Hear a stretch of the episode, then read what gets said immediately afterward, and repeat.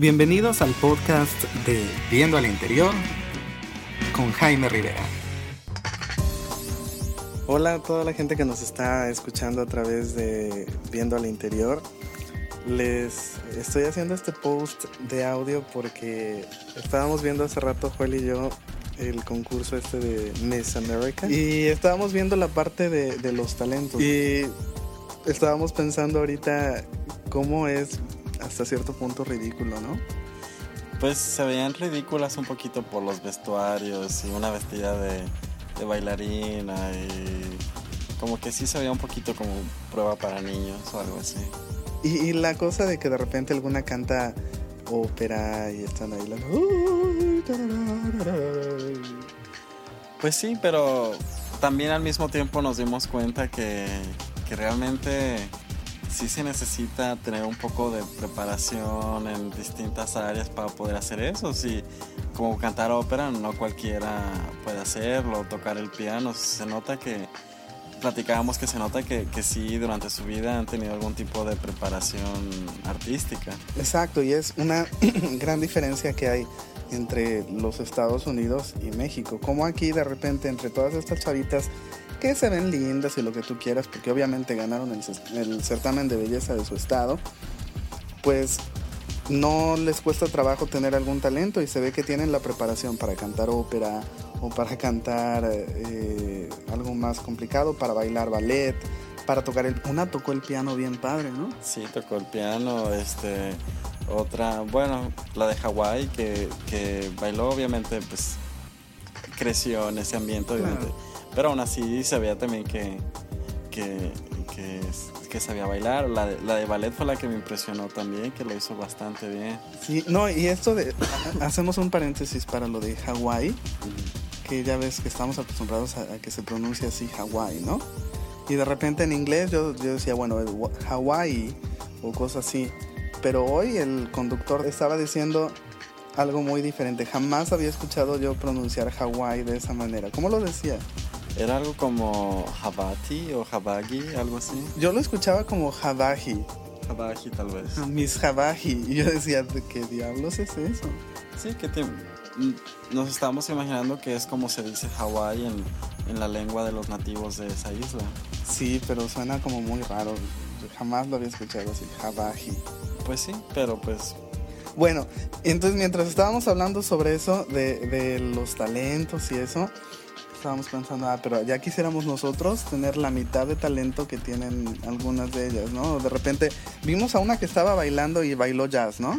Y parecía que era como de una obra de teatro. Y decía Joel, no, como que esta no es muy buena, ¿no? Oh, sí, ya la recuerdo bien. Este, sí, no se me hizo nada nada sorprendente en comparación de las demás. Y le decía yo, a ver, pero baila tú con la mitad de gracia que tiene, que tiene esta mujer, porque aparte sí hacía muchos movimientos complicados, a lo mejor no, no así que digas, wow, pero, pero no cualquiera lo puede hacer. Pues y al mismo tiempo dijimos, ¿y, y en México por qué no tendrán la parte de, los talentos. Sí, bueno, de hecho al principio decíamos, qué bueno que en México no hay, por lo ridículas que se veían vestiditas cada una para hacer su, su presentación. Este, pero también después nos pusimos a pensar, pero ¿y si, si hubiera? ¿Qué, harían? sí. porque en México como que es un poquito más complicado que, que así del montón de gente que hay tenga un talento, porque no tenemos la formación en las escuelas para que no tomamos clases de, música, por ejemplo, que aquí la mayoría en algún momento en, la escuela eh, toman alguna clase de música o se meten a ballet o se meten a algo, pero, pero tienen esa preparación normalmente. Sí, de hecho yo recuerdo que mm, creo que fue Lupita Jones la que hizo el comentario que se iban a buscar a los antros o a clubes para, para los que no entienden lo que es un antro. Este, muchachos, imagínate qué talentos pueden sacar de un lugar como ese. Digo, no dudo que, que haya gente talentosa también ahí, pero como que no es, no es lo más probable que, que vayan a, a, un antro a buscar una muchacha que aparte de bonita sea talentosa. Y bueno, entonces estamos diciendo, de todos modos, si se hiciera el, el, concurso así como aquí en Estados Unidos, allá en México, y se incluyera la parte de talento, ¿qué talento tendrían las mexicanas? Y no se nos ocurrieron mucho, pero aquí tenemos una listita cortita que queremos compartirles. Entonces, el primer talento fue. Sí, pues yo cuando platicábamos de eso le dije, si a mí me preguntaran de repente, ¿cuál es tu talento que vas a presentar para cuando estés ahí en, en el show? Y pues así como que, ah, ay, pues a mí me salen bien buenas las enchiladas. eh, y yo estaba pensando, no, pues yo me puedo comer 40 tacos en una sentada y no me hacen daño. Así de, ay, pues yo chiflo bien fuerte. o si no, no, pues yo puedo eructar mi nombre completo, así, con nombre y apellido, ¿no? Y yo, otra sería, ah, yo puedo hacer bombas de chicle bien grandes sin que se me truenen. Ah, ¿Y el último, Joel, cuál, cuál fue el otro que se te ocurrió? Oh, sí, también de que, pues miren, con este encendedor y mmm, he hecho un pedo y ven qué tan grande me sale la llama.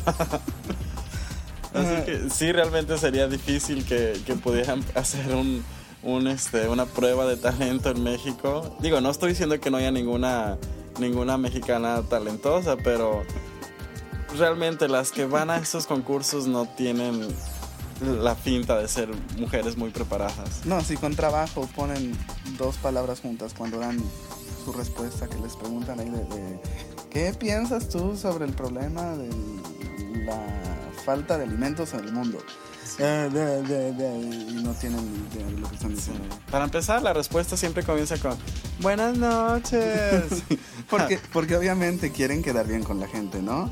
Hola Tamaulipas. Si están en Tamaulipas, ¿no? Sí, buenas noches, Distrito Federal. Y todos. Ah". Sí, así como que ya ven lo que piensan. Que bueno, es también parte a lo mejor del protocolo de que primero saludar, ¿no? Pero... Pero también es para ganar tiempo. Para ganar tiempo, sí, para no verse como que se quedaron calladas pensando en la respuesta. Claro.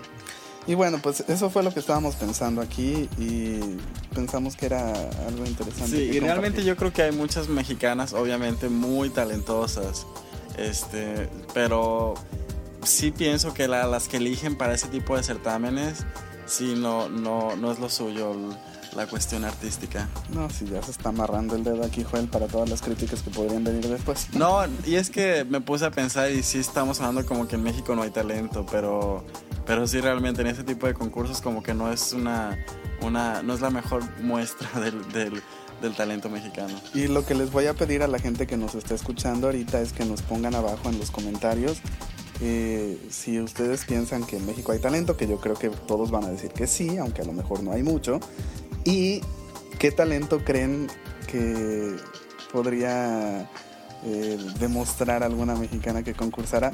Pero así como los que pusimos, ¿no? De, que yo, a mí me quedan bien ricas las enchiladas.